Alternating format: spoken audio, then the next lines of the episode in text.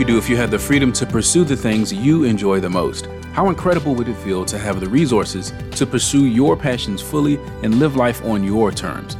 This is Brandon Jenkins, host of the Capital Stack podcast and principal of Birch Prosper. You might have heard that 90% of the world's wealthiest people attribute their wealth to real estate investing. Well, guess what? It's true. Investing in real property continues to be the greatest generator of wealth all over the world. So join us each week on the Capital Stack podcast to hear about how commercial real estate group investment opportunities can help you reach true financial freedom and give you your time back. Hello, what's up, and welcome back to the Capital Stack. I'm your host, Brandon Jenkins. I want to start off by thanking you for listening to this podcast and for being a supporter of the show. I really enjoy podcasting as a means of reaching more people than I would have otherwise been able to. And so I really appreciate you for tuning in.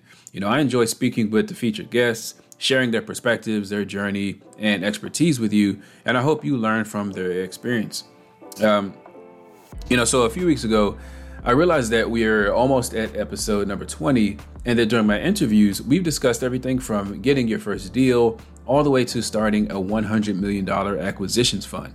So that's a lot of material to cover. And I want to make sure the terminology used on the show is explained in a way that new and experienced investors can learn from what's being said.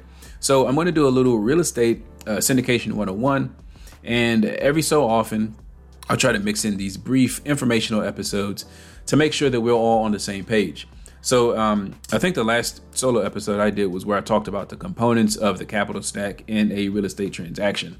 Well, in this episode, I'm going to talk about the responsibilities of the general partnership team or the GP team so that we can better understand the relationship between the LP limited partner and the GP group. Uh, so, in its simplest form, a real estate syndication deal or a group investment is when people pool their capital together to acquire an asset. And uh, so, if we talk at a very high level about what the roles and responsibilities are in a typical syndication, then it's divided into two very broad uh, groups or parties. Uh, you have the general partnership, and then you have the limited partnership group. The GP is the active group in the partnership, and the LP is the passive partner in the deal. So, being passive, however, does not make the LP group any less important. Um, now, why would I say that? Well, because it's not uncommon for LP investors as a whole uh, to contribute 90% of the equity required to close the deal. So limited partners play a key role in syndication deals. Um, now let's talk about the G- GP team a bit.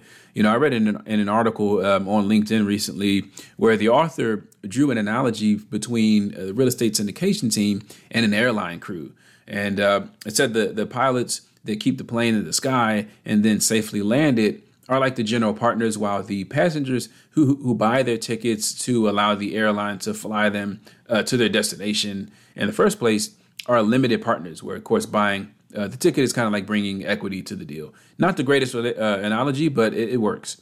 And in this analogy, the airline crew and the remote staff, um, they will be like the supporting team. So they help out with the heavy lifting, but they're not the general partners since they don't directly manage the airplane. I mean, I kind of, you know, hope that helps create a mental picture a little bit of how this works. But let's let's get a little specific with this. So you can broadly group the responsibilities of the GP team into two categories: it's acquisitions and operations. And let's start with acquisitions. So have you uh, have you ever seen um, a side view or a cross sectional view of an iceberg? And when you look at this image or graphic, you know, you see this tiny little piece of the iceberg sticking up above the surface of the water, but then you look down at the rest of the iceberg uh, below the surface, and it's like 10 times the size of the piece that was sticking up. Well, I kind of feel like uh, that's how acquisitions uh, works, or, or or how the acquisitions phase of work is in a syndication.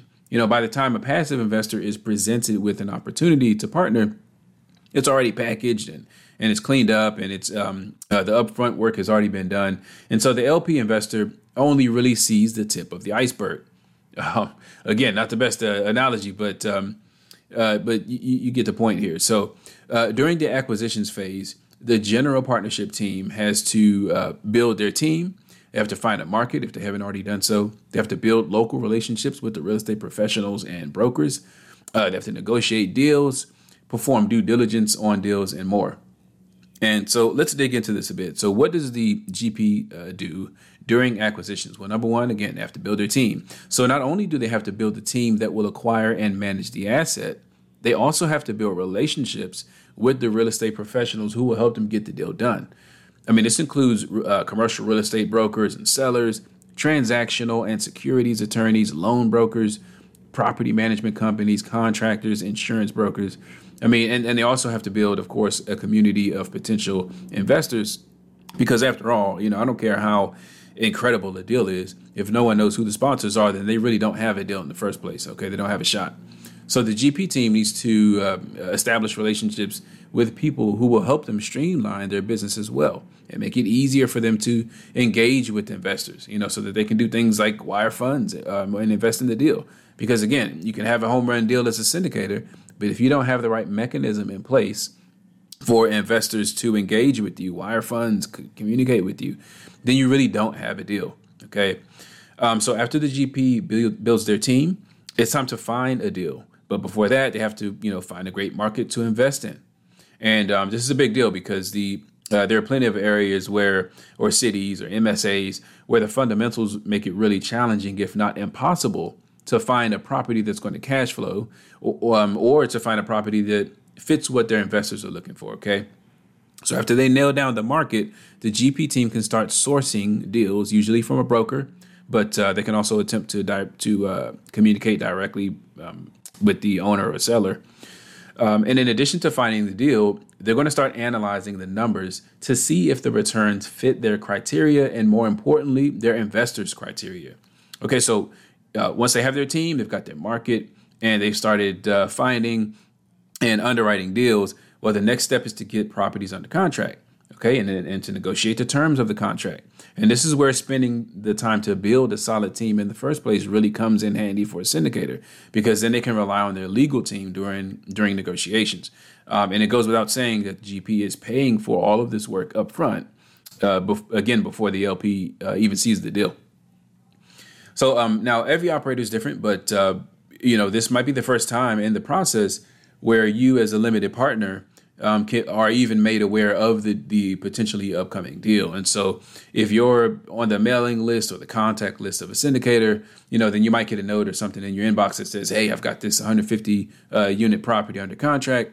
Um, stay tuned for more communication regarding this opportunity." And of course, it depends on the type of deal it is and the type of uh, filing, but generally, that's the idea. But let's think about that for a second, right? So all of this work has uh, that's been done all, up to this point um, it's just a, a, huge amount of work that goes into it. And so that's one of the amazing things about being an LP investor, a limited partner, is that uh, you have the opportunity to create wealth uh, wealth passively, um, but you get to skip past all of that work that I just went to uh, went through, and all of the work that the GP team has to put in before they can even close the deal. And so when the property is under contract, the sponsorship team conducts uh, due diligence on the asset and secures financing for the transaction which includes um, signing as the guarantor of the debt on the property. By the way, you know, as a limited partner, um, they have some limited partners have something that's called limited liability, meaning their personal assets typically uh, cannot be used to satisfy business debts and liabilities. Now, I'm not an attorney, so you need to consult with your attorney for legal advice, but that's just my just conveying my experience here with you. Okay, so that covers acquisitions. And um, the next phase is operations, which uh, is is again an active undertaking for the GP, and it's an ongoing active um, uh, undertaking throughout the life of the asset, throughout the whole whole period. Uh, so the work required to operate an asset and to deliver returns to investors is a huge topic, and really it's too much to cover here. Um, this is kind of just a, again a brief uh, uh, episode, and we'll have more detail on this um, as we go, and in later episodes. But the two primary objectives during this phase, during the operations phase, are to uh, first act as the asset manager. In other words, the GP manages the manager, right? So they manage the property manager. And this is assuming, uh, in this case, that the GP is not acting directly as the property manager on the deal, because because depending on the uh, syndication group or the sponsor, they might do that. So you might be both uh, uh, asset manager and property manager.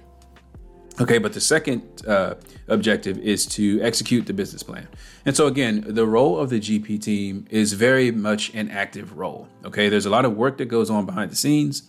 Um, but the beauty of this business uh, is that the interests of all parties involved really should be aligned, right? Because that's what it takes to build a solid uh, partnership in this space. Um, so again, you know, my goal is just to share uh, as much information with you to help you make an informed decision and to feel more confident in yourself as an investor. Okay. So again, um, just wanted to do a really quick kind of a one-on-one type of episode. It's been a while since I've done a solo uh, episode, but um, I hope this helps. I hope this, you know, shines light just a little bit more, kind of on what exactly both groups, uh, both parties uh, do in a syndication uh, uh, opportunity. And I, I thank you again for tuning in, and we'll see you next time. As always, thank you so much for tuning in to the show today, brought to you by Birch Prosper. If you enjoyed today's episode and you'd like to learn more about commercial real estate investing, please like, subscribe, and share. And we'll see you again next week. I'm Brandon Jenkins, and this is the Capital Stack, where we help you learn, apply, and prosper.